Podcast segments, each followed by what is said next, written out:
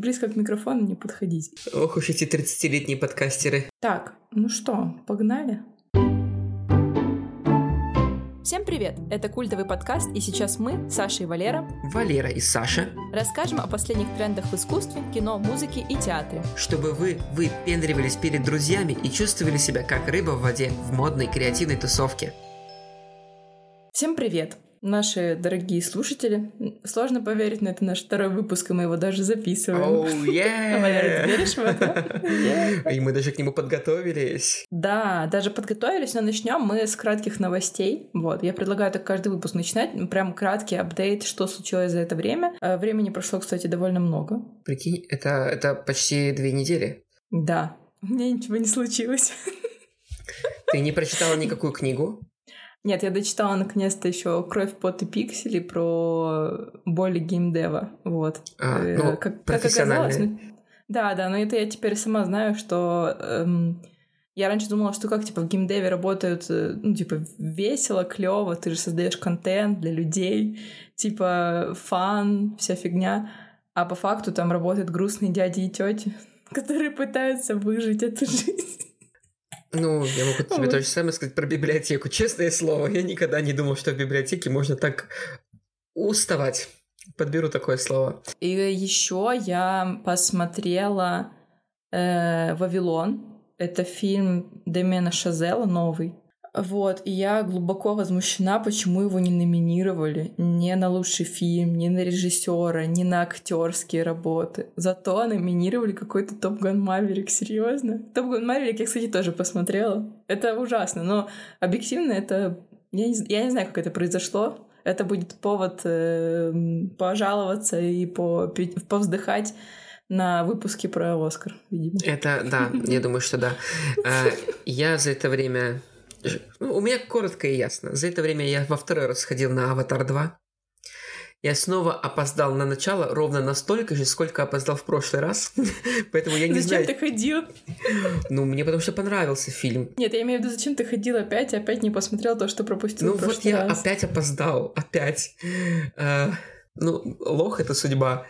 Просто теперь у тебя неполное впечатление об «Аватаре», потому что ты там, пропустил 15 минут, а на самом деле вот эти 15 минут, они как раз и делают главное в скуке просто.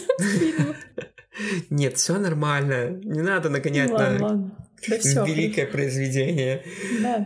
Потом, в плане работы я...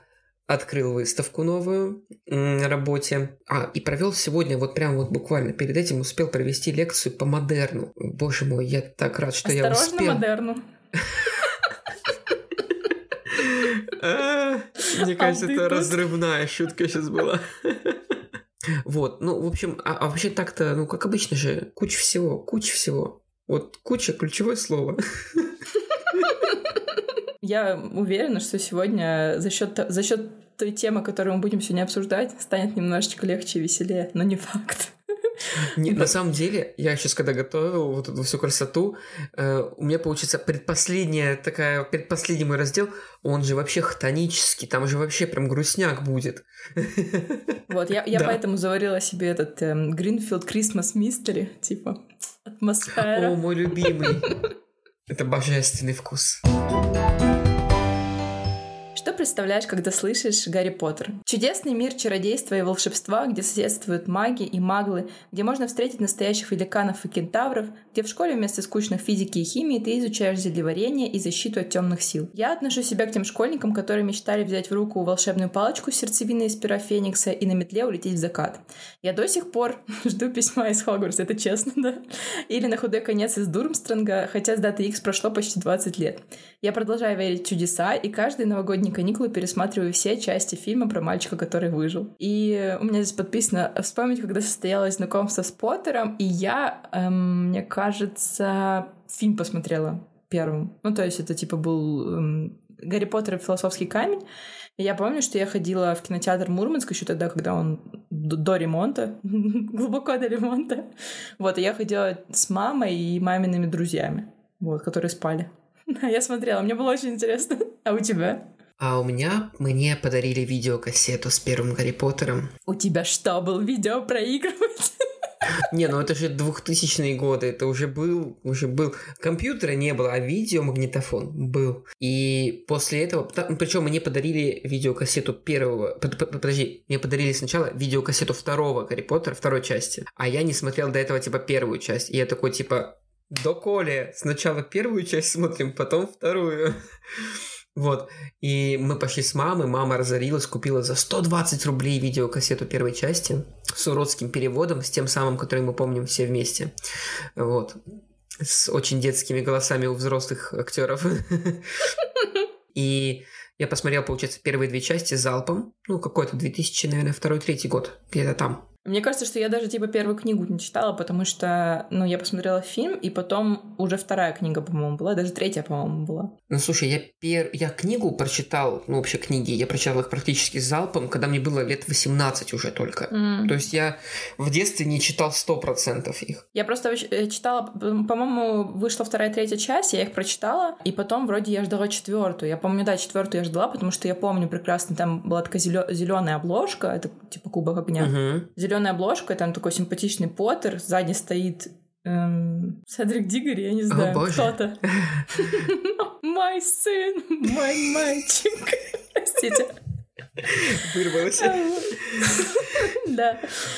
Да, это было прикольно, вот. И, собственно, почему он, а не я, и вообще почему, на мой взгляд, такое влияние до сих пор имеет сама вселенная Гарри Поттера.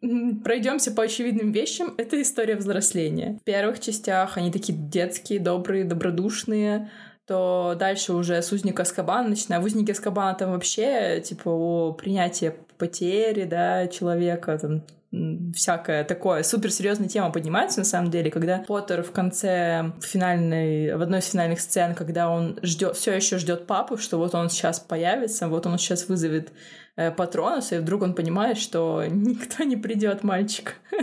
Делай все сам. И это действительно супер трогательная сцена.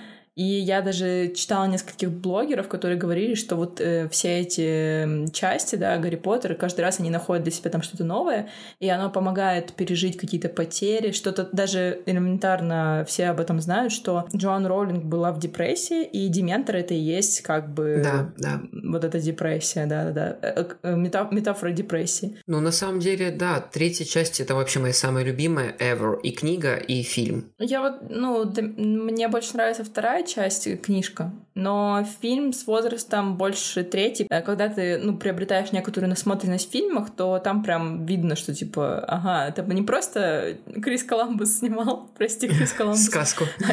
Да, сказку. А типа Альфонсо Куарон что-то там вкладывал, какие-то смыслы прям... Не, ну там очень классно. На самом деле даже в книге не так прочитывается вся эта история, как это показано в фильме. Очень грамотно поработали режиссеры, кто вот раскладывал всю эту раскадровку, чтобы показать и раскрыть, как это все на самом деле было. От этого фильма я получил больше удовольствия, чем от первых двух частей вместе взятых. Ну и последующих, естественно, тоже. В смысле? Как же Кубок огня? О, нет, моя любимая огня. Про это, про пубертат у подростков, когда они начинают друг друга приглашать на свидание, и вот это вот Поттер такой, или кто, или Рон. Почему девочки ходят все время группами, как их пригласить? Да.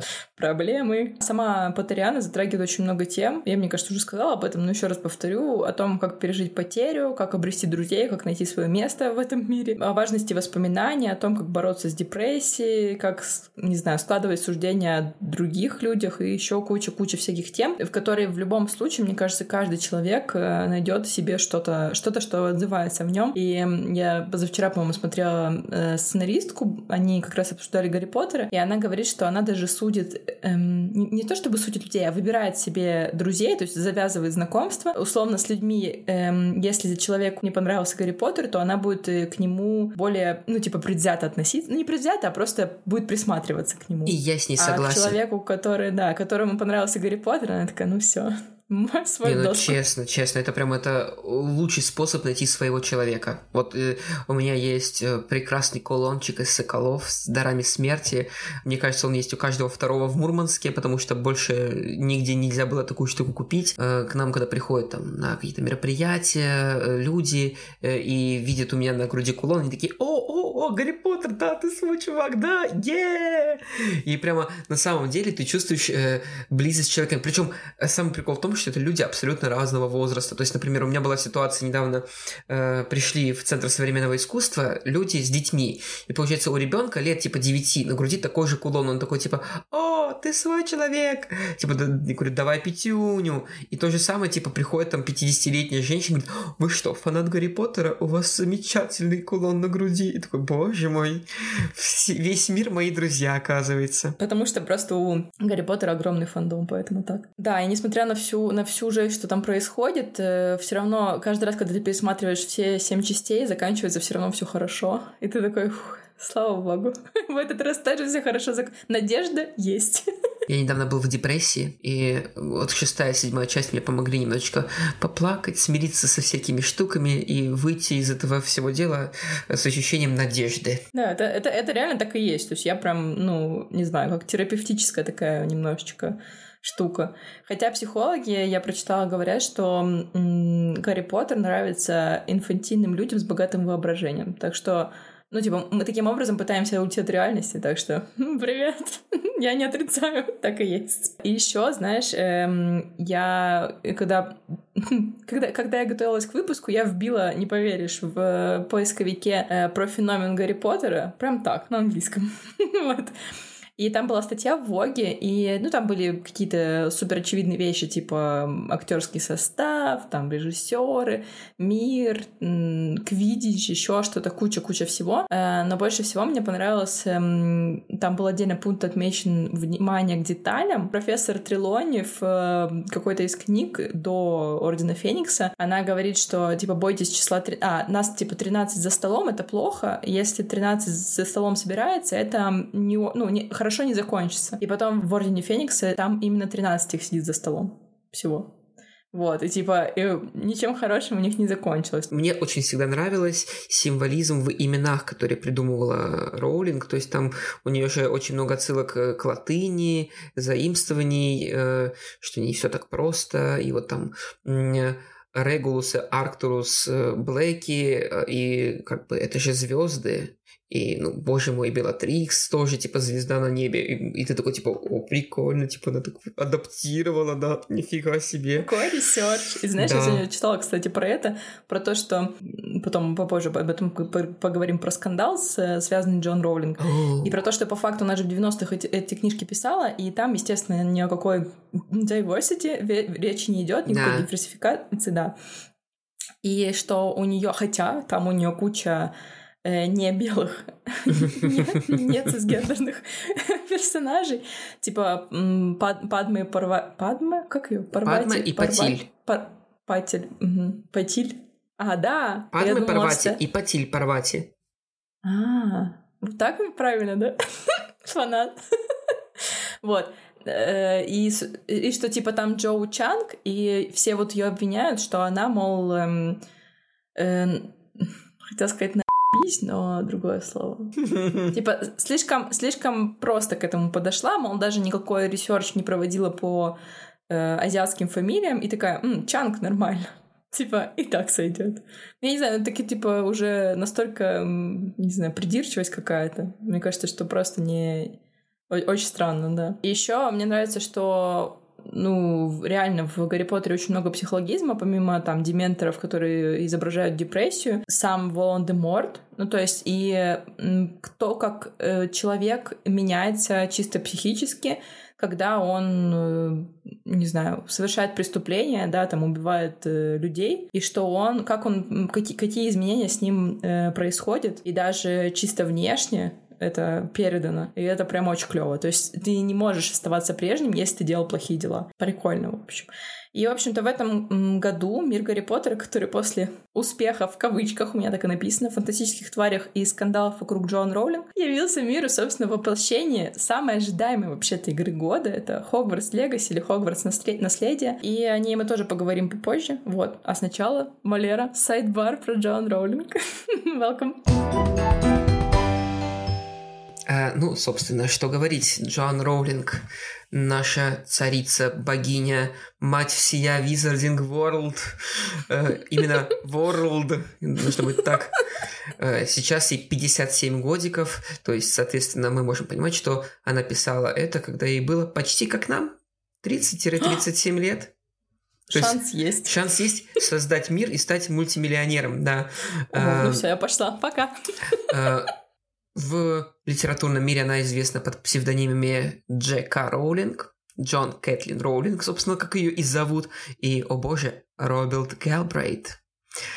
Ну, собственно, это та самая писательница, сценаристка, даже кинопродюсер, которая подарила нам серию романов, а, следовательно, серию кинофильмов о Гарри Поттере.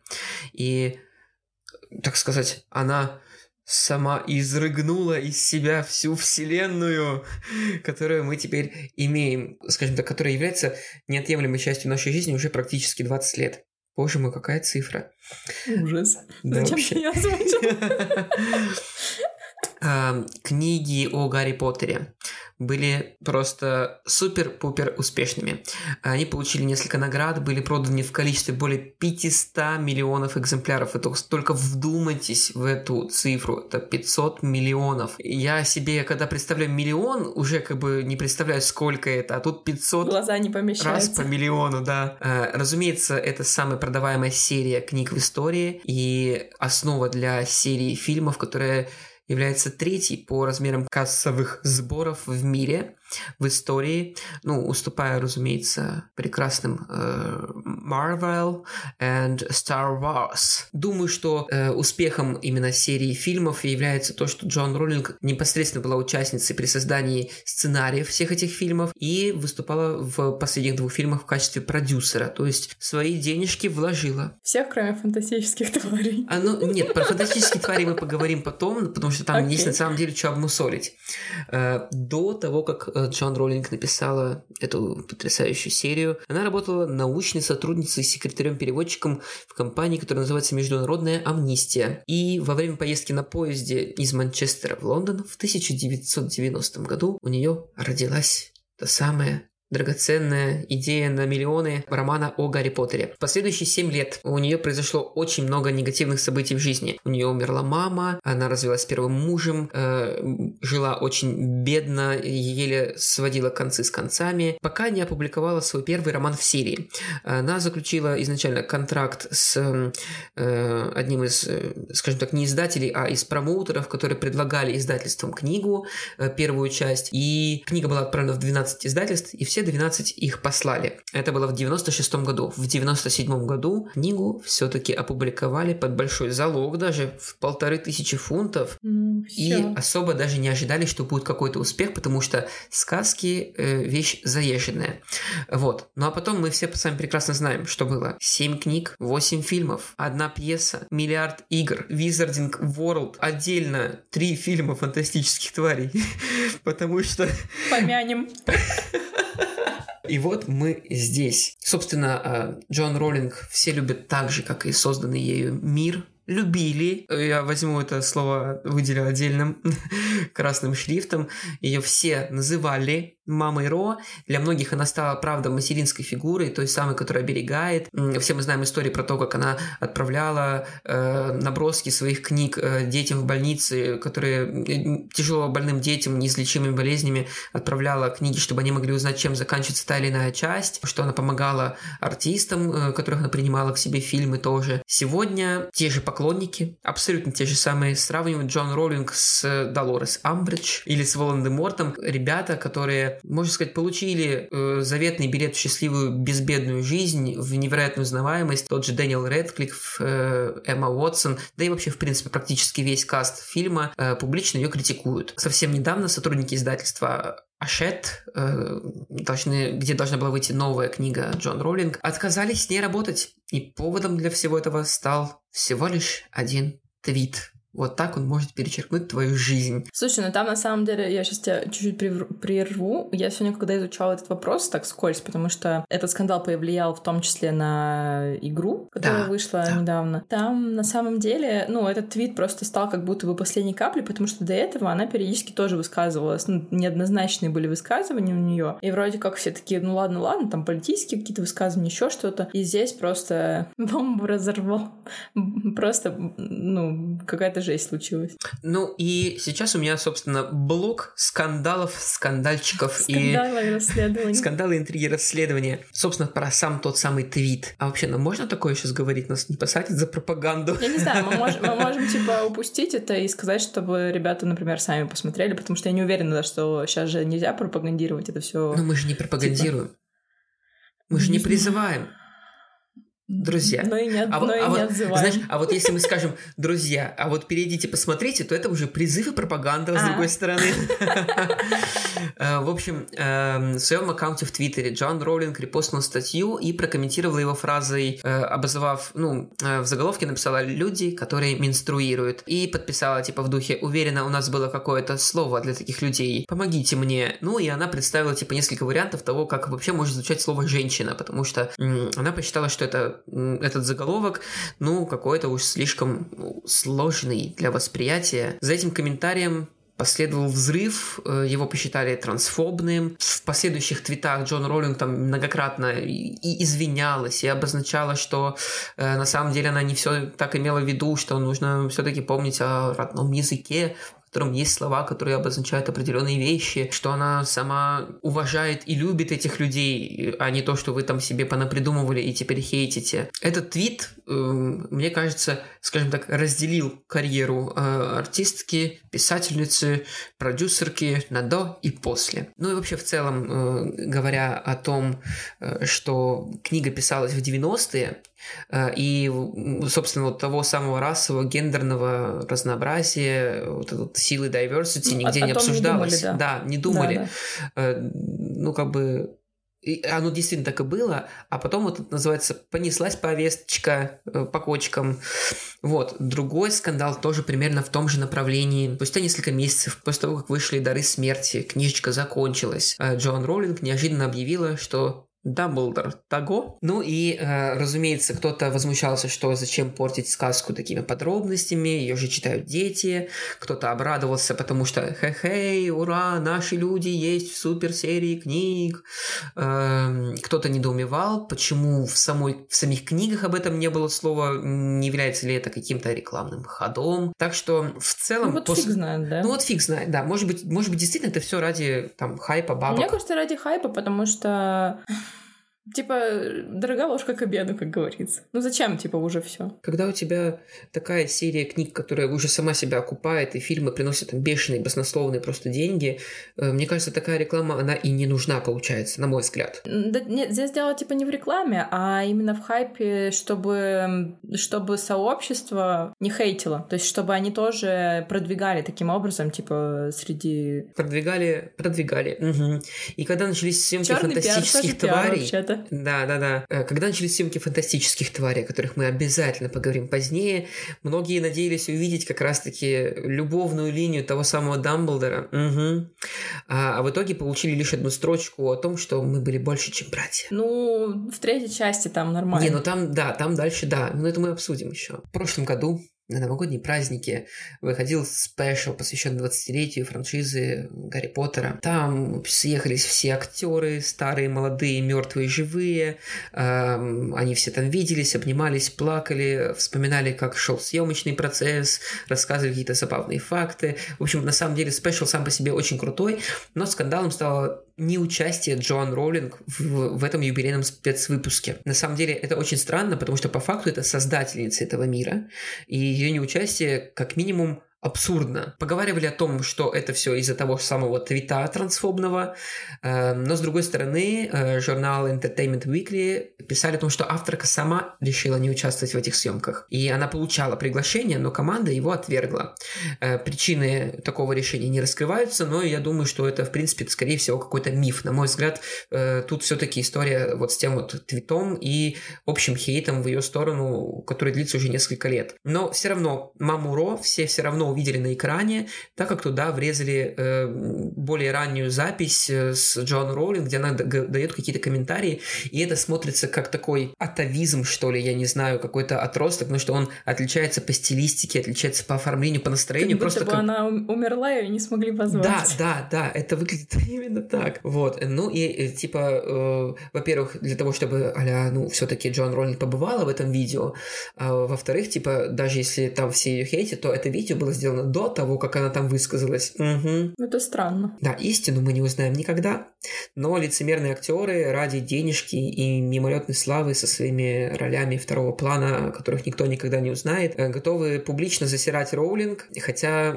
по факту это все равно, что пилить сук, на котором ты сидишь. Такие вот скандалы, интриги, расследования, и на самом деле, ну, это очень странно и очень стрёмно и очень так притянуто. Я понимаю, что повесточка имеет место, понимаю это. Она всея и все, она сейчас отберет у вас права нахрен, и вы будете сосаться. Да, не, мне кажется, уже не отберет. Она просто, ну, типа, лоялти получает это все. Просто, понятное дело, что за свои высказывания ты должен нести ответственность в любом случае. То есть, типа, это все должно придаваться огласке, иначе, если это пойдут какие-то исключения, мы можем пропустить самое что-то реально страшное. Сколько времени прошло с тех пор? Она же писала какие-то извинения. Короче, это все так неоднозначно. Я владею неоднозначником по этому вопросу. Потому что, с одной стороны, да, я, ну, не то что близка, но мне не претит тенденция огласки и ответственности за слова, которые ты говоришь в сети. Потому что сеть — это больше не то, что ты можешь использовать в качестве, знаешь, ну, помойки какой-то. Да, это общественное пространство. Особенно, да, особенно если ты известная личность, то ты должен 10 раз подумать, прежде чем что-то написать такое супер неоднозначненькое. Но с другой стороны, не знаю, ну, не зовете вы ее тогда, ну и не зовите ее тогда, не надо вставлять тогда никаких видосов, ничего, все, умерла так умерла. Либо, может быть, она сама, знаешь, отказалась, чтобы не было накладывать. Хейта. Ну, типа, да, на это. Потому что мы вот еще дальше поговорим по поводу игры, и там, ну, типа, может быть, по этой же причине, вот, чтобы не было ассоциации, что для именно создателей фильма о 20-летии Поттера, чтобы к ним не привязывался вот этот вот скандал. Типа, не приставал к ним. Ну, я хрен знает. Мне это все безумно не нравится. Это называется продвинутое либеральное общество. Я понимаю, что тебе не близко это. Ну, нет, смотри, с какой стороны посмотреть. Короче, можно пожелать только Джоан Роулинг, чтобы она поскорее как-то от этого, не знаю, отмылась, оттерлась и продолжала, может быть, дальше что-то делать. Тоже прикольно. Вот такая вот непростая судьба была Джоан Роулинг. Состригла бы была такая. Какая непростая судьба, бедняга. Наверное, сейчас плачет просто по каждому углу своей большой квартиры. Это значит, мне кажется, такая же непростая у Аллы Борисовны Пугачевой сейчас. Она тоже плачет, только в каждом углу своего дома. Вместе с Максимом Галкиным. Спасибо большое за прекрасную справочку историческую, так сказать. Истерическая. Истерическая справочка. Отличный термин. Спасибо за историческую справку. Мы мы практически ничего не говорили. Так, в общем, обсудили фильмы, там, книги и так далее. Понятно, потому что мне кажется, что все, кто слушает этот выпуск, они знают, что-то происходило и все вокруг, и все то, что вокруг было. Поэтому мы поговорим о том, что было после книг и фильмов. Последняя книга из, я назову это кор, то есть основного кор-контента, вышла в 2007 году. К слову сказать, я ее так и не прочитала. Да, я закончила читать на Ордене Феникса в школе, затем уже в университете я брала у подруги книгу, и я прочитала «Принца полукровку». Это, значит, уже было после того, как я фильмы посмотрела. Я не знаю, что со мной стало, и почему я решила, что достаточно, хватит с меня Гарри Поттер, возможно. Старшая школа, мальчики. Я не знаю, что-то случилось. Я уже тогда просто... Какая там Гарри Поттер, когда уже сумерки там начались потихонечку. Господи, какой позор. Извините. Sorry, not sorry. Я обожаю сумерки тоже, если честно. Первую часть of my love. Просто тогда мне было не до Гарри Поттера, я уже тогда писала просто «Сумерки» про свою школу, поэтому как бы какой Гарри Поттер, о чем вы? Вот, и поэтому «Принца полукровку» я читала уже в университете, а «Дары смерти» я так и не прочла. А, нет, я вру, я соврала. Блин, я врушка. Я врушка. Ты врушка? Да, потому что я купила «Дары смерти» в Чехии в каком-то там, я не помню, году. Она была на английском языке. И я ее открыла, почитала первое предложение, поняла, что я понимаю одно слово, и это «из». Глагол. Что-то было. И всё. Да, что-то было. И потом я читала ее уже на... Скажи мне, вот это называлось? Ковид когда был? Как это называется? На локдауне, когда была самоизоляция. Вот, и тогда вместо того, чтобы, видимо, работать, я читала книжку, потому что я тогда, ну, видимо, у меня уровень языка прокачался. Ну и плюс я, типа, миллион раз смотрела «Дары смерти», поэтому, типа, окей, все как в фильме. А ты... А, ну ты в университете читал, да? Да, я все залпом прочел и был счастлив. Я потом перечитывал, потом всю серию дважды еще. Ничего себе. Блин, я никогда не перечитывала «Гарри Поттера» вообще. Значит, фильм вышел последний в 2011 году, и, казалось бы, все на этом. История закончилась, но как бы не хотели фанаты, но никто, естественно, не хотел расставаться с фандомом. Для целого поколения, которые читали сначала книги в условно-начальной школе, закончили смотреть фильмы в старших классах или на первых курсах университета, это стало своеобразным прощанием с детства. А кто хочет прощаться с детством? Никто. И, конечно, мне хочется верить в то, что Джоан Роулинг руководствовалась именно заботой о фанатах, а не желанием продлить поступление баблиши в казну, так сказать. Но в любом случае, после выхода последнего фильма в 2012 году Свет увидел сайт Pottermore. Я не знаю, в курсе ты этого сайта или нет? Я даже был зарегистрирован. И, боже мой, как я гордился тем, что я прошел вот этот тест. И он сказал, что я из Гриффиндора. Боже мой. Я побыл на этом сайте всего часа 2. Больше никогда не вернулся на него. Та же тема. Да, та же тема. Но я был счастлив в моменте, это 100%. Видишь, типа на тот момент... Это был, наверное, ну, типа, курс первый, и мне, например, еще мой английский просто не позволял там что-то зависать и что-то читать. Да, и поэтому как-то он прошел мимо меня. То есть я там, да, прошла тест на определение факультета, и покликала там, что-то полазила, подумала, прикольно, подписалась на рассылку, that's all. И этим сайтом заведовала, собственно, сама Джоан. Там выкладывали официальные книги в электронном виде, была размещена целая энциклопедия по миру Поттера, которую так просили фанаты, что-то вроде Википедии по определенному лору. Сейчас, кстати, такие тоже есть, прям, типа, отдельные вики. Получается, эта энциклопедия была создана, и она была подконтрольна царице всея волшебный мир. Однако за 7 лет сайт так и не обрел, собственно, своей миссии. Плюс первые годы не было оптимизировано под мобильные устройства. Да, такое тоже было. Это уже большой-большой минус. Поэтому в 2019 году боссы Уорнеров немного пододвинули Роулинг, и сайт Pottermore переехал на сайт Wizarding World. Именно так. Да, под этим товарным знаком, товарной маркой выходят сейчас фантастические твари, и Хогвартс Легаси тоже с этой плашечкой Wizarding World. Дизайн сайта улучшили, у меня здесь подписано, что здесь могла бы быть реклама курсов UI UX дизайнера. Вот, обновили тест на факультет, плюс там добавился тест на патронус и палочку. Да, больше активности, и мы эти тесты, я помню, мы тогда с подругой работали вместе, в одном кабинете начальницы не было, и мы проходили эти тесты. Очень было интересно. Типа, здравствуйте, мне 25 лет, 26 или сколько там? Какой я факультет? Ну и какой, давай, делись. Я не помню, честно. Я честно не помню. Но я думаю, это точно был не Гриффиндор. Мне кажется, Пуффендуй, скорее всего. А патронус тоже не помнишь? Нет. Такие вещи, что я на следующий день забыла. Не фанатка, вот, получается. Получается, нет.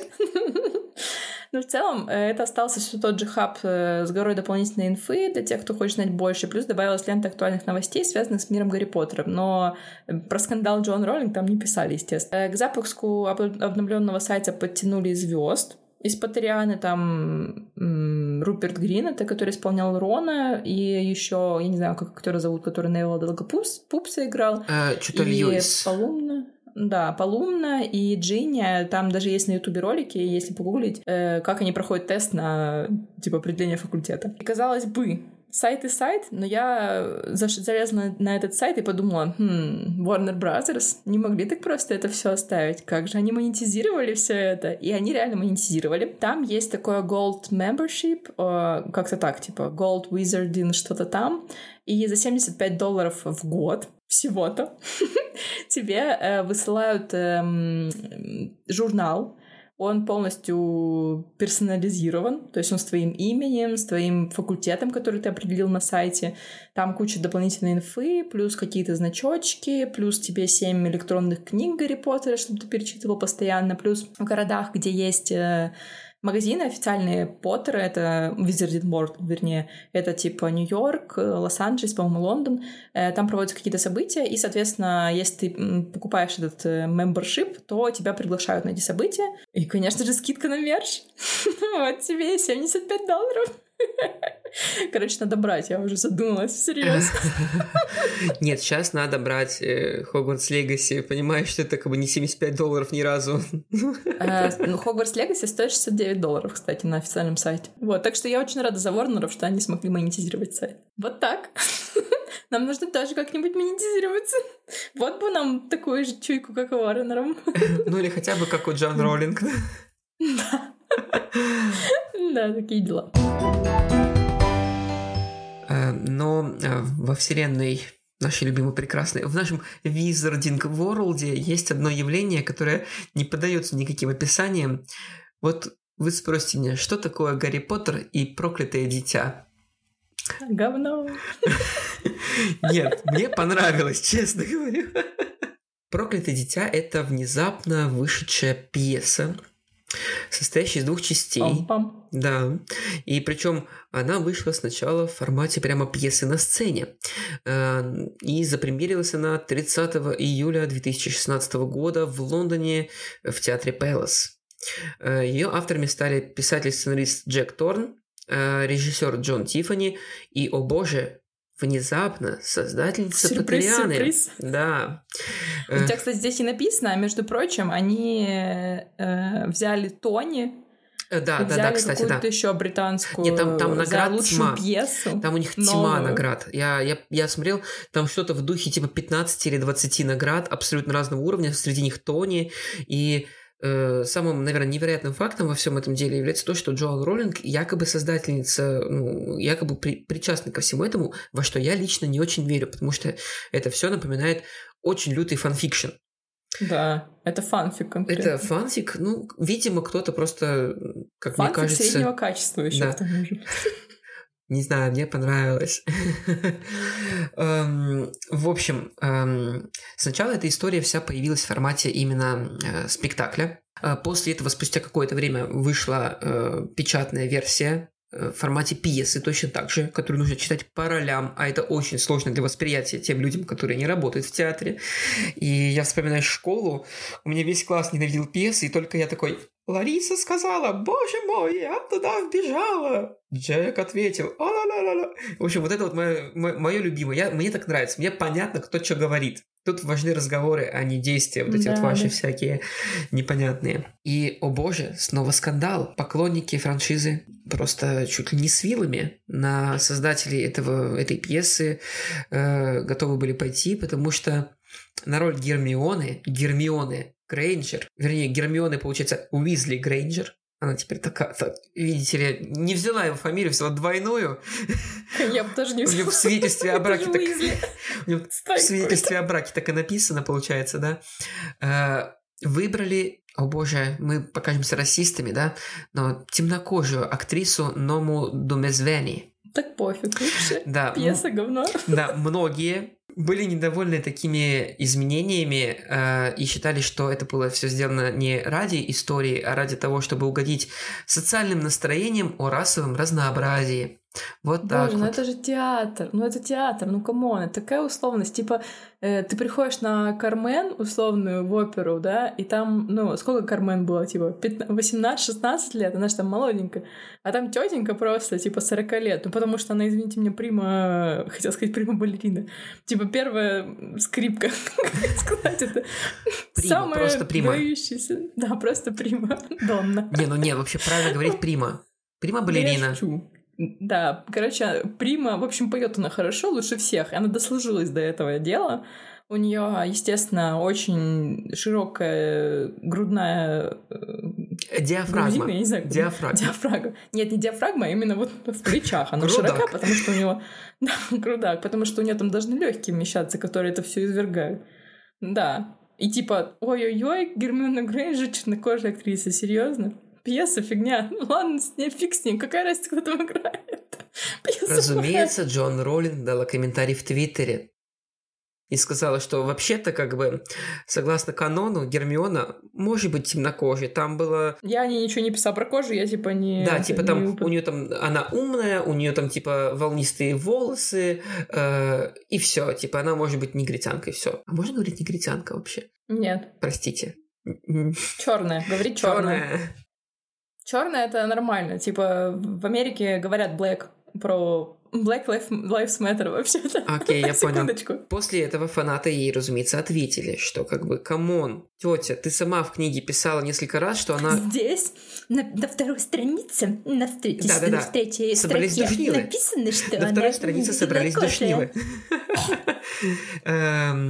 Ну и, в общем, опять же, это вызвало огромную волну внимания в адрес пьесы. И поэтому дали Тони. И поэтому, да, это был прекрасный рекламный ход. Я думаю, что это было, опять же, именно так.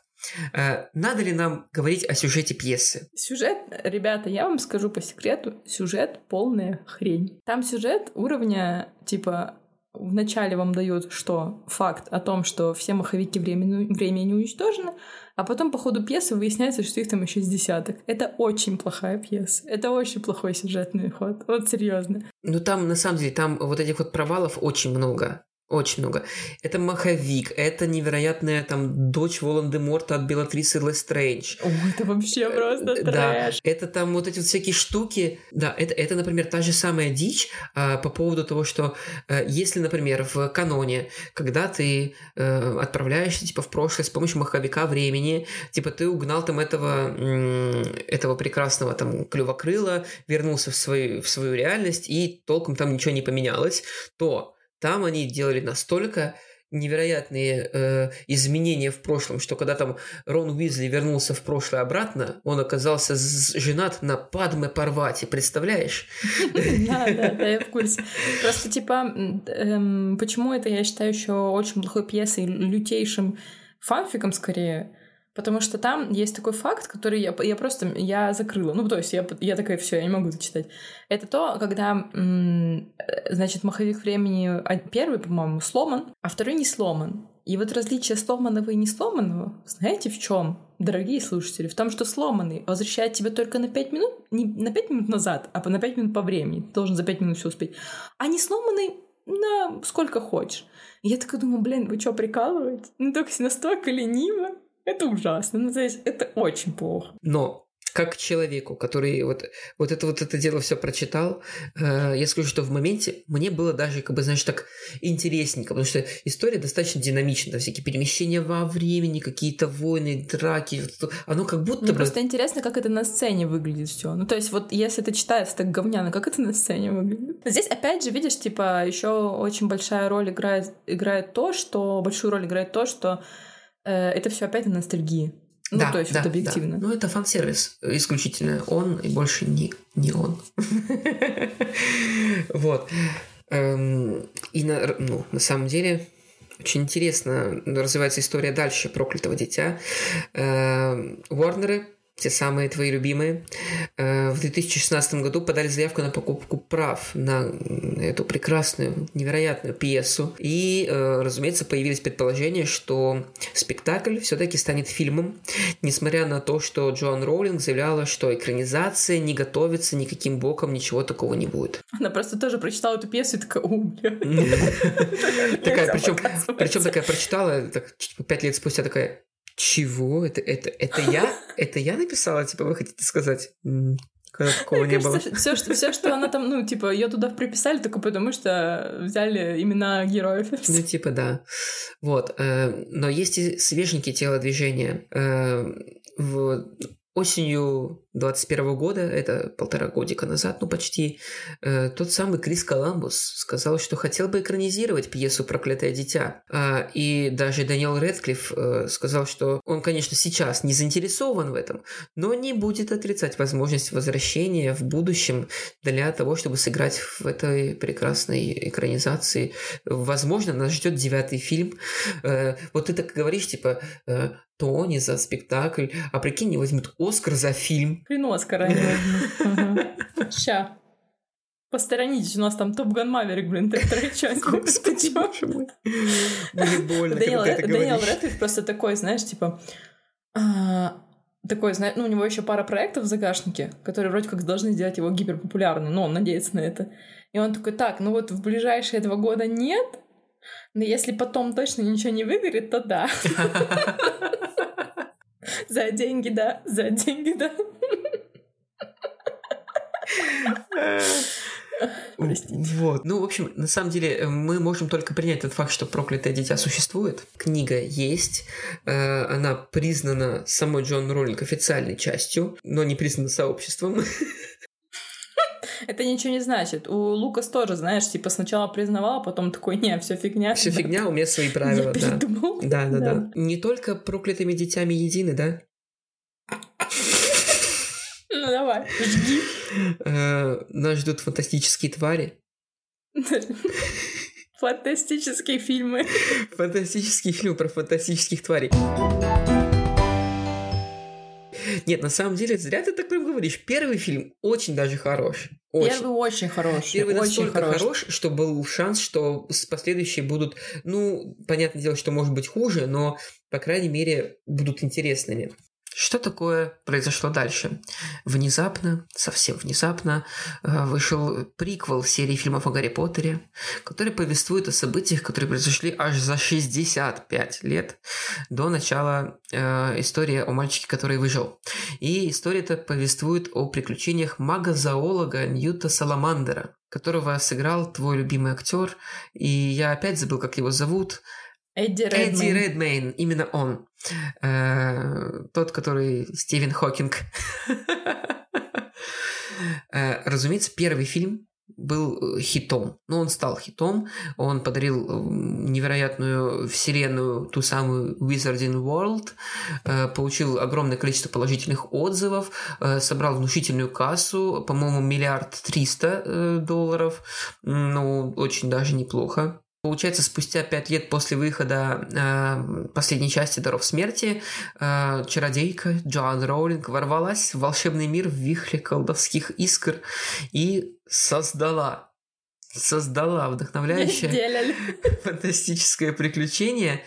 И ну, на самом деле «Фантастические твари» — это такая услада, конфетка для глаз, продолжительностью 2 с лишним часа, но при этом, при всем, да, 2,5 часа почти, да. Там есть Ковальский.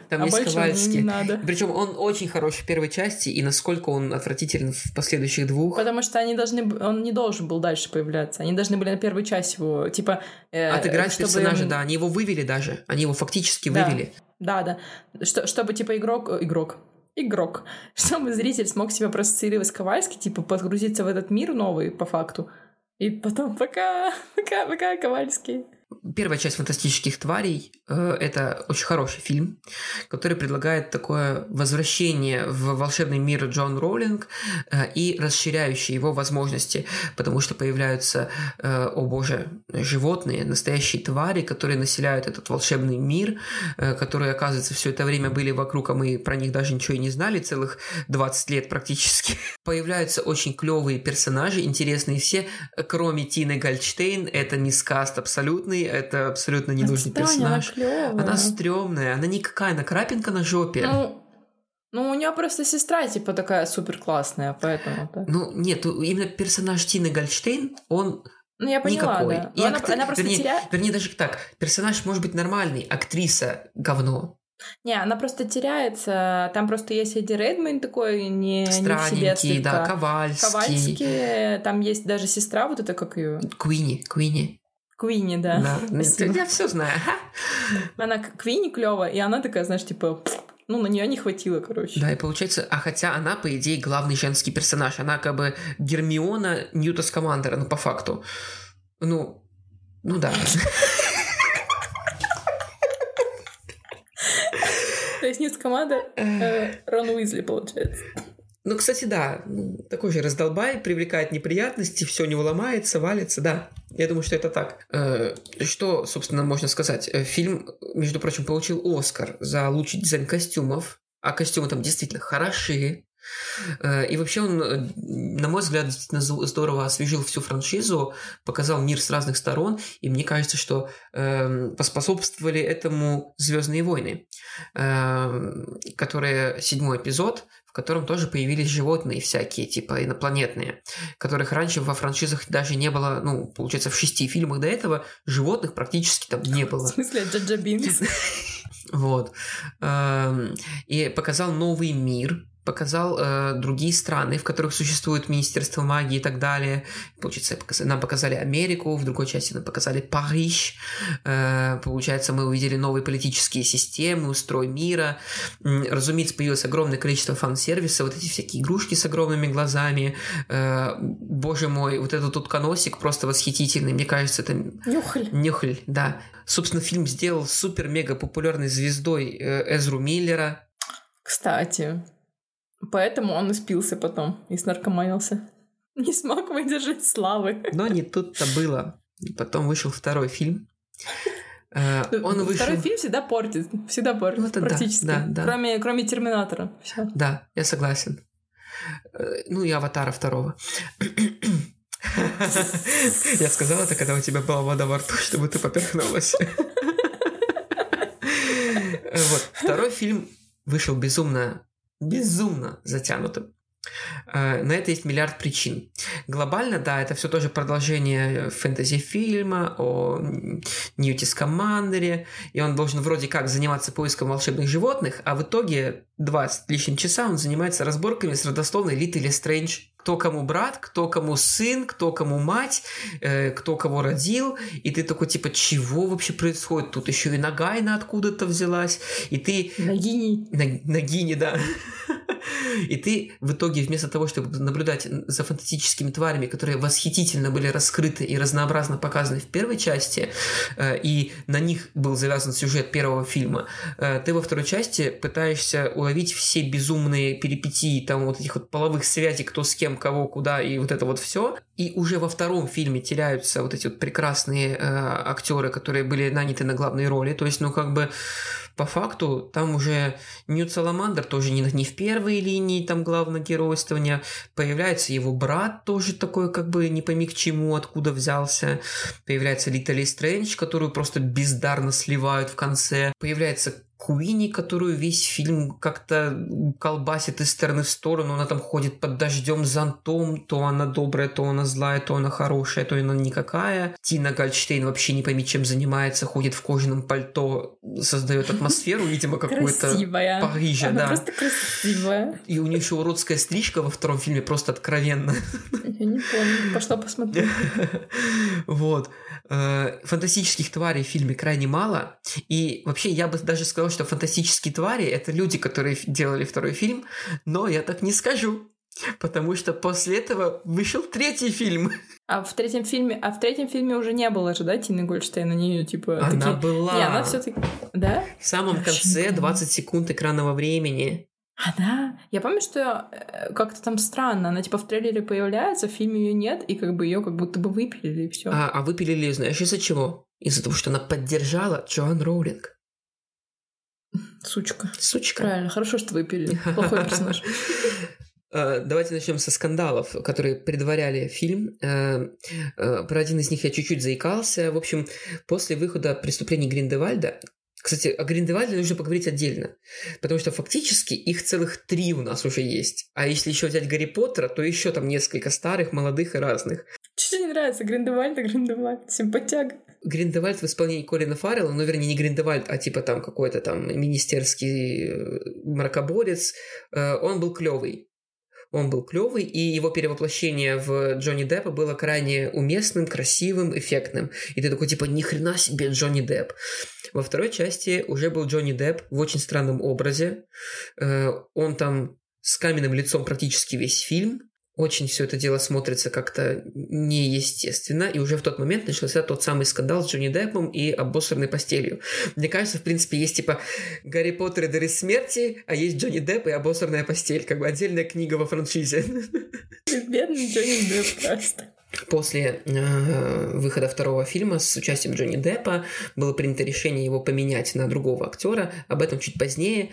Собственно, «Преступление Гриндевальда». В интервью после выхода Джоан Роулинг говорила о том, что камон, между Гриндевальдом и Дамблдором отношения были глубокими, страстными.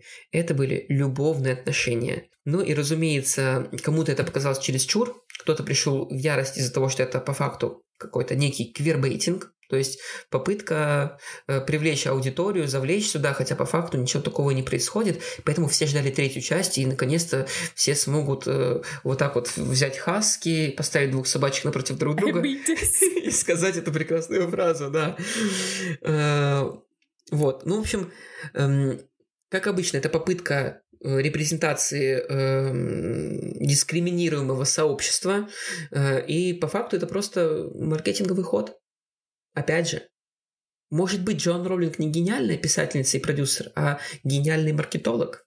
Мне кажется, она хреновый маркетолог, потому что, нельзя все время на черном пиаре. Объективно это ужасно.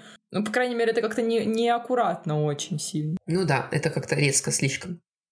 Но я все равно считаю, что ничего страшного она не сказала, и нельзя хейтить людей за все подряд без разбора.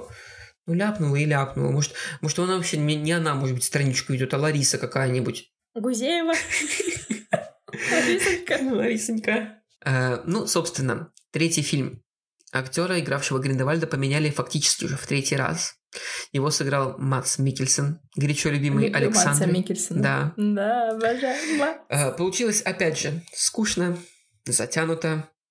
Практически пропали главные действующие лица этого фильма. Джуд Лоу никакого Дамблдора не вывозит, на мой взгляд. Он сексуальный, отстань. Но он уже... Не трогай его. Давайте будем смотреть фактом в глаза. Джуд Лоу уже не тот. Джуд Лоу все еще тот, отстань, пожалуйста, Валера. Вот я тебя посмотрю, вот будешь ты сколько ему. Я уже тоже не тот.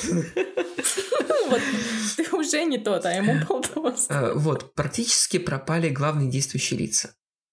То есть Тина Гальштейн, из-за того, что она высказалась в поддержку Джоан Роулинг, удостоилась всего лишь буквально 30 секунд экранного времени на свадьбе кого-то с кем-то, и я так и не понял, с кем. Я вообще не помню. Там в конце была свадьба его брата с кем-то там, и Тина Гальштейн там была приглашена, и вот они в самом конце... В смысле его брата с кем-то там? Его брат же вроде с этой, с Литерой Стрэндж тусил. Да? Типа все, она умерла, и он такой, ладно, пофиг. В общем, там в конце какая-то свадьба, это 100%.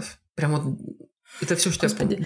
Какой прекрасный фильм, что я его один раз смотрела. Ну ладно, я тут, когда мы на прошлый Новый год я пересматривала Гарри Поттера, и я что-то заболела ковидом, и у меня была температура, я досмотрела Гарри Поттера и такая, наверное, что-то надо еще посмотреть. И такая, фантастические твари.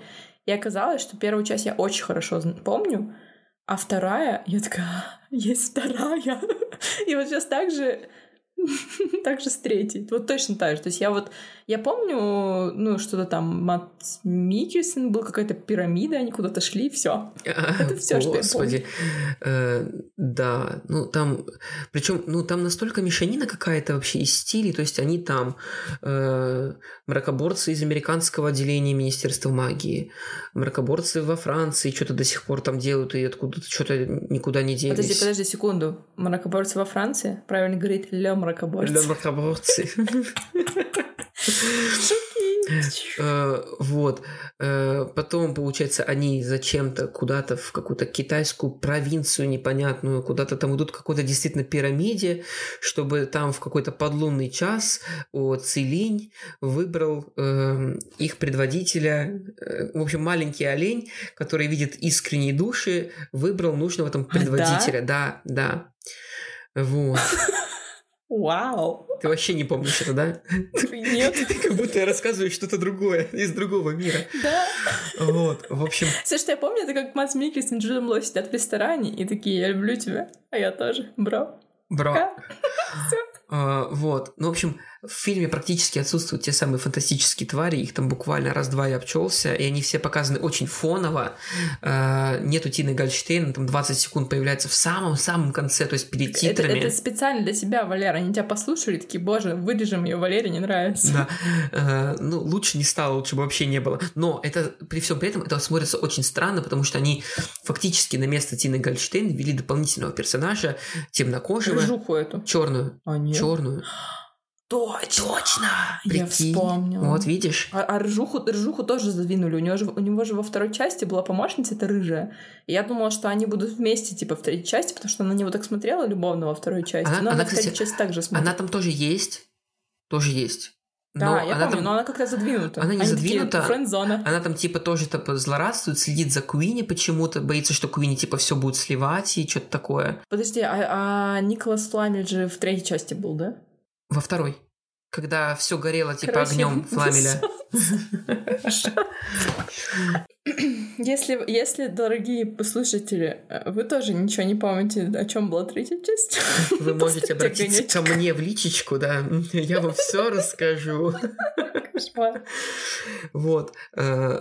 Куинни практически тоже нету, и она там тоже ходит депрессивно, какая-то расстроенная, встречается с Ковальским опять, он там с него там чары опять пропадают, он опять ее любит, не любит. Ну, понятно. Да, ну, в общем, там... Короче, фигня. Линия уже мертва, но они ее что-то тянут, ну, как обычно это бывает. Тянут, они тыкают палкой в нее. Да, потом Эзра Миллер, в принципе, походу, они снимали его под наркотиками, потому что он вообще никакой там просто овощ. Я вообще не помню. Да, потом Нагайна там что-то рядом с ним бегает, пытается его как-то, типа, чтобы он дожил вообще, вот. И, в общем, в итоге, получается, в фильме нету ни ярких главных персонажей, нету практически фантастических тварей никаких, ну, нет никаких фантастических тварей, кроме создателей третьего фильма. Вот. Вот это вот теперь резюме. Сборы это подтверждают. И, собственно, если еще пару месяцев назад можно было говорить, что, скорее всего, будет 4-5 часть, как это предполагалось изначально, то теперь можно смело заявить, что в феврале 2022 года Дэвид Гейман сообщил, что сценарий фантастических тварей не пишется. В апреле... А чё? Они сказали... Ага. В апреле они сказали, что выпуск заключительных частей будет зависеть от коммерческого успеха «Тайн Дамблдора».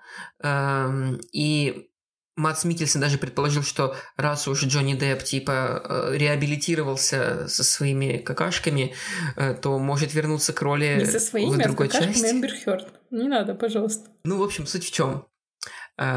Фильм, если первый фильм набрал в прокате 1 300 000 000, второй фильм набрал в прокате 650 миллионов, третий фильм при бюджете в 200 миллионов набрал 400 миллионов $. И в ноябре 2022 года компания Warner Bros. Сказали, что не планирует продолжать серию фильмов или разрабатывать какие-либо фильмы, связанные с франшизой Wizarding World. Сейчас эта игра вышла. Сейчас они такие: а, блин. В общем... Не, начинай заново. Ну, в общем, суть в чем? В том, что, получается, у нас зависает история того, кто такой персонаж Эзры Миллера, брат ли он Дамблдора или нет. Потом мы никогда не узнаем, что стало с Нагайной, с Нагини. Так они же вроде говорят, что типа он не... Или там не было в третьей части. Он не умер. Не-не-не. А, он куда-то улетел. Ну, типа она Нагайна его увела куда-то, типа трансгрессировала вместе с ним. Вот. То есть мы не узнаем, как Нагайна стала Нагайной. Не, ну кроме того, что типа превратилась. Устроилась женский коллектив просто. Это лучшая шутка. Мизогиния. Да. Мы не узнаем вообще, что между Ньютом и Тиной. Но, в принципе, это было неинтересно. Мне после первой части интереснее было, что будет у Куинни как бы с Ковальским, как бы, ну, очевидно же. Ничего. Вот надо было так и его, и этого. Просто... решалось все очень просто. Типа не надо было туда Дамблдора и Гриндевальда приплетать. Делали бы просто самостоятельную трилогию, да, вселенную про... Можно было бы там какую-то, ну, не знаю, побочную линию, что типа помощь Дамблдору, но типа менять коней на переправе, когда... Полтора фильма про Ньюта Саламандера, полтора фильма про непонятно что, типа про Дамблдора и Гриндевальда. Ну, хочется. Ну, то есть, мне кажется, они хотели сыграть на чувстве ностальгии и каком-то фан-сервисе. Да, да. Ну, то есть, понятное дело, что типа неинтересно людям, наверное, они подумали, что неинтересно смотреть про условного Ньюта Саламандера, потому что его никто не знает и так далее. И поэтому, типа, давайте добавим историю про Дамблдора. Всем же интересно, как он стал... встречаться с этим. Ну, просто у них с первым фильмом уже получилось. Да, фильм затянут, было долгое введение, чтобы понять, что это за персонаж, как он себя поведет. И это было достаточно. То есть они могли бы выпускать вторую часть без Дамблдора, без Гриндевальда. Ну, может быть, с Гриндевальдом, но без Дамблдора точно можно было обойтись до самого конца. Ну, можно было бы сделать просто как побочку. Ну, или что-то, я не знаю. Или сделать Гриндевальда реально там злодеем условно. А не так, что... Ну, короче... Продюсер, позвоните нам. Мы расскажем, как делать. Фильмы снимать. Вот. Ну и получается, грустно, мы не узнаем, что было у Джуда Лоу с Мадсом Миккельсеном. Ну ты поняла. Я знаю, что я не знаю. У них была... У них на площадке была химия. Да, да. У них, кстати, нормально играли, мне понравилось. У них был хороший роман. Я не знаю. Абрамович. У них просто, типа, все хорошо было до какого-то времени, а потом не очень. Ну, там это все, собственно, в книжке Гарри Поттера рассказывается. Если кому интересно, там все это есть. Ладно, ну, я сейчас расскажу немножечко про фильмы. Мы поговорили про то, что было после Поттера. И, собственно, сейчас, чтобы вы понимали, мои дорогие слушатели, ни один уважающий себя фандом не обходится без игры. Ну, и раньше тоже так было. Вот. Вообще, когда стали популярны компьютерные игры, каждая более-менее успешная франшиза хотела продвинуться еще и с помощью игры по своему лору. Валера, у меня вопрос. Тут, конечно, есть уже ответ в нашем конспекте, но все-таки, как ты думаешь, сколько игр всего вышло по Гарри Поттеру? Предположи число. Я лично играл, получается, 1, 2, 3, 4, Quidditch World Cup, 5. Знаю, что была 6, 7, это 8. Да, получается. Ну, и знаешь, что, типа, были еще всякие, типа, на Nintendo, на плойки версии разные. В общем, там еще куча всякого побочного дерьма, которое я даже не считаю за игры. Ну, и, короче, штук 20 точно есть. Ну, не, на самом деле, типа, их всего 13... Нет, 13 это всего на компьютере. Вот, потому что там есть еще мобильные игры. О, точно, еще же Лего игры, да. Да, для компьютера основная линия — это 9 игр. Вот, получается 8 игр основных, потому что вторая часть была разделена как фильм. Вот, и отдельная про Quidditch. World Cup. Моя любимая вообще. Да, да. Потом была Лего серия игр. Это Лего Creator в 2 частях и 2 Лего игры сюжетных. Они также выходили на консолях. Там было типа с 1 по 4 часть и с 5 по 7. Я помню, что я проходила на компьютере 1 и 2 часть точно. Остальные не знаю, почему они прошли мимо меня, не могу сказать. При этом абсолютный фаворит — это «Тайная комната». Мне также и книга больше понравилась. И, возможно, это потому, что в 1 части в «Философском камне» я так и не смогла пройти финального босса Квирла. Спрашиваете? Да? Это была боль для меня. Я не знаю почему. Ну, очевидно, потому что у меня только появился компьютер, и я только научилась держать мышь в руках. Вот, это были клевые бродилки. Особенно мне нравилось собирать бобы во 2 части и проходить уроки по заклинанию. Кайф. Да, со стрелочками, вот, которые тынь-тынь-тынь. Да, да, да, да. И несмотря на то, что эти игры визуально встрели, я бы с удовольствием еще раз поиграла. Я тебе рекомендую это сделать. Это, на самом деле, guilty pleasure. Окей.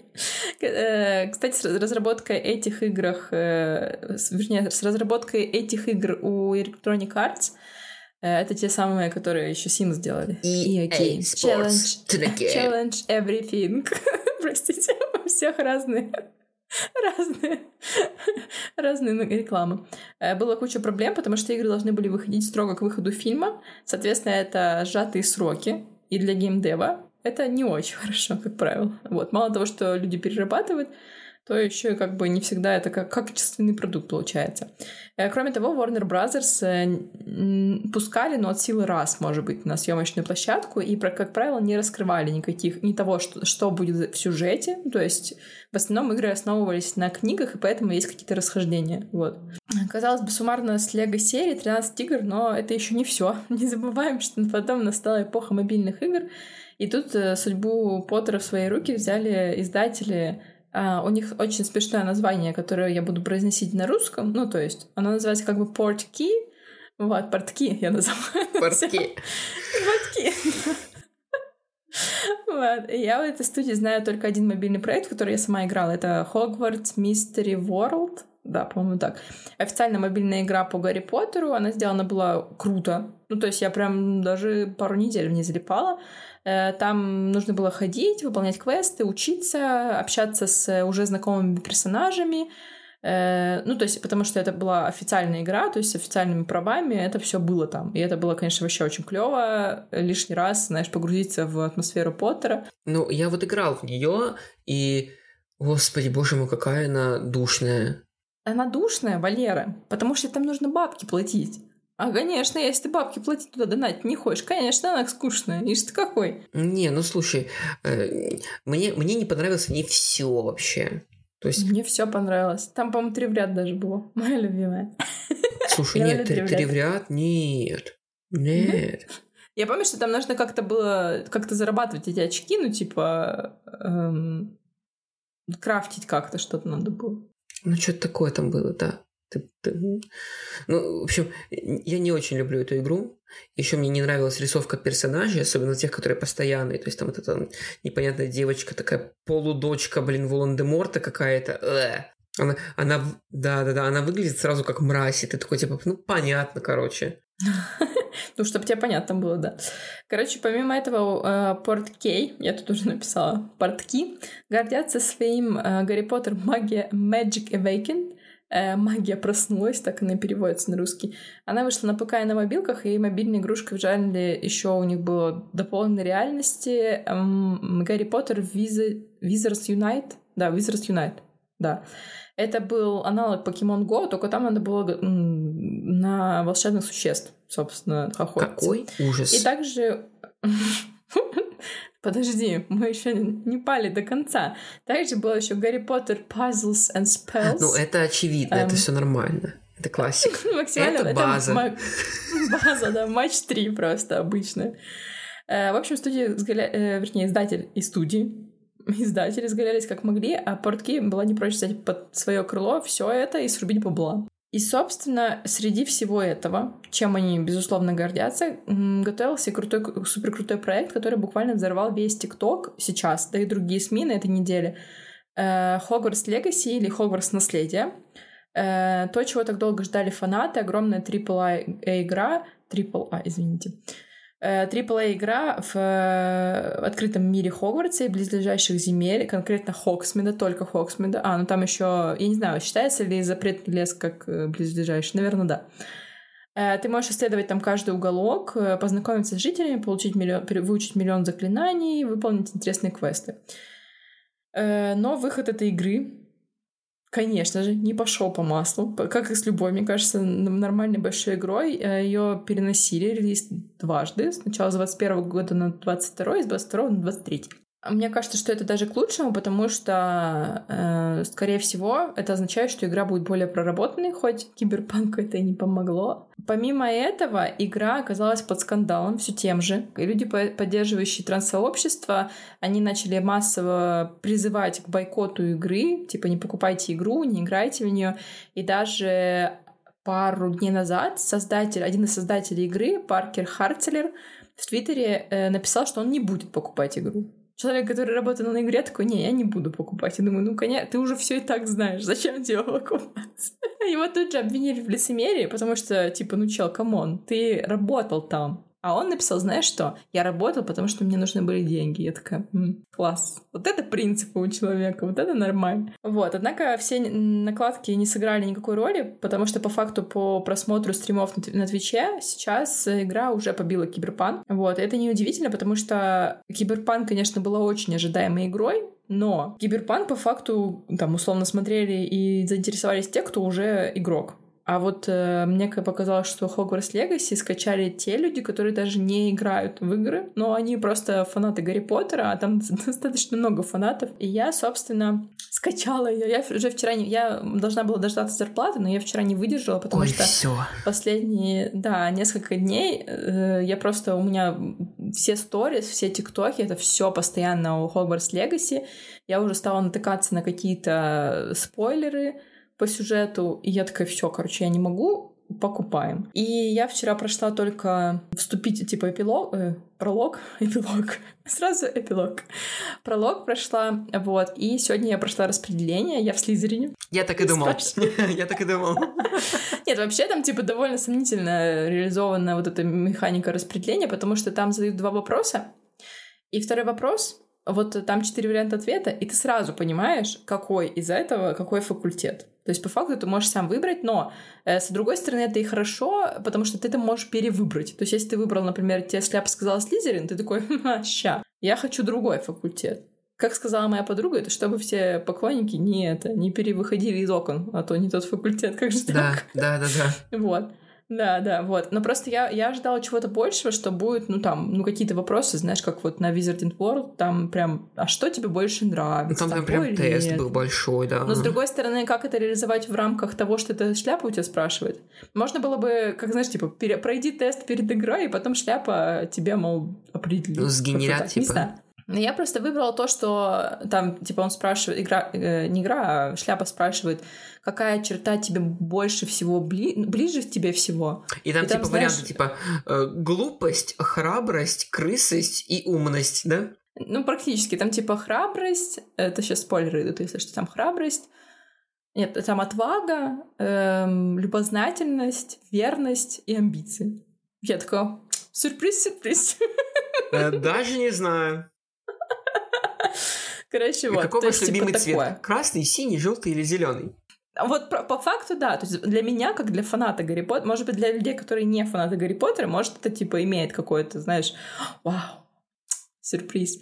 Но для меня, как для фаната, это просто, типа, гиперочевидно. Я такая, я думала, там что-то еще будет, а он такой, Слизерин. Я такая, спасибо. Вау. Но единственное, что мне там не нравится, все хорошо в Слизерине, зеленый цвет люблю, но спальня в подвале с плесенью. Я такая, я понимаю, почему студенты Слизерина такие недовольны все время. С плесенью живут. С черной причем, да? Да, это ужасно. Вот, я пока, походила, наверное, часа 3 в ней, но я не знаю пока. У меня смешанные впечатления, потому что, с одной стороны, это очень напоминает Ведьмака 3-го, вот. Но, с другой стороны, там не такой большой мир, как в Ведьмаке 3-м. Вообще не такой большой. Ну, то есть, прям очень небольшой. Ты же понимаешь, что, скорее всего, будут выходить какие-то дополнительные части, которые, типа, будут открывать тебе блоки, которые будут присоединяться. Я не знаю. Мне кажется, по-любому будет такое. Просто... Он вот вроде небольшой, а с другой стороны, я не могу ориентироваться в Хогвартсе вообще. Потому что это капец. Там не лестница... Димон такой, как ты ориентируешься? Я говорю, никак. Ненавижу лестницы, да? Да, просто идешь такой, где я? Это ты не была у нас в областной библиотеке. Да. Короче, вот, то есть, не знаю, посмотрим, что будет дальше. Пока, нормально, прикольно. То есть, типа, естественно, ты такой там палочку выбираешь, такой весь ходишь, такой, я наконец, мне 30 лет, и я наконец-то поступила. Там еще, знаешь, по сюжету ты не на первый курс поступаешь, сразу на 5-й. И такой, экстерном. То есть никакого вот этого Вингардиум Левиоса, а не Левиаса, да? Тебя заново. То есть там, типа, видимо, остальные все...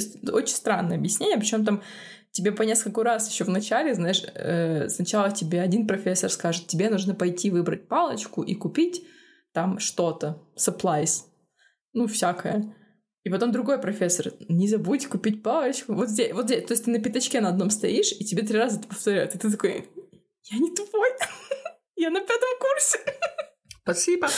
Спасибо! Да, но при этом, типа, они все, твои одноклассники, они тоже такие: о, Вернгардиум Левиоса, мы еще не до конца выучили. 4 года учим, 5-й курс настал, сдавать сов, и мы такие: повторим еще раз заново. Короче, не знаю, такое. Пока у меня смешанное впечатление. Ну, в целом норм, но не супер, знаешь, что ты прям сидишь и такой не можешь оторваться. То есть я прям подустала, и такая: все, не могу больше. Ну, в общем, так уж получилось, что именно на 2-м подкасте заканчивается наш подкаст. Я не переживу тот факт, что у Саши есть Хогвартс Легаси, а у меня нет. Валер, надо тебе что-то, компьютер купи себе нормально. Не, у меня есть ноутбук, у меня есть. Ну все, ноутбук купи. У нас ребята играют на покашечке. Это ж нужно деньги тратить. А чтобы деньги тратить, нужно зарабатывать. О, нет. Скиньте Валера на игру. Друзья, мы принимаем донейшены. Спасибо, Валера. Ну, в общем, игра, на твой взгляд, типа достойна внимания всех фанатов, как минимум? Конечно, но фанатов стопудово. А не фанатов? Не знаю. Я не знаю, просто типа там подается все таким образом, что ты уже знаешь этот мир. И, ну вот, я подписана на блогерку, и у нее муж не смотрел Гарри Поттера, он сел играть в Хогвартс Легаси и такой: хочу посмотреть все фильмы. Вот. Потому что там очень много всего построено, знаешь, такой: о, это я видел, и это было, и это. Но вот людям, которые, типа, не смотрели, я не знаю. Правда, я не могу сказать ничего. То есть мне с точки зрения игры есть вопросики пока что. Угу. Ну, с другой стороны, ты только побродила, прошла водную часть. Там, типа, я не знаю. Ну, то есть, короче, я не знаю. Я потом, наверное, скажу. В общем, Гарри Поттер и вся вселенная оказала большое влияние, взрастила целое поколение людей. Мы начинали, когда нам было 10, и в 30 мы до сих пор пересматриваем Поттера на Новый год, цитируем фильмы и книги, и мечтаем купить Лего Хогвартс и побывать в Лондоне. Что ни говори, несмотря ни на какие скандалы, Джоан Роулинг создала уникальный мир, который навсегда останется в наших сердцах и памяти многих и многих творцов, как пример, как нужно делать хороший продукт. Да?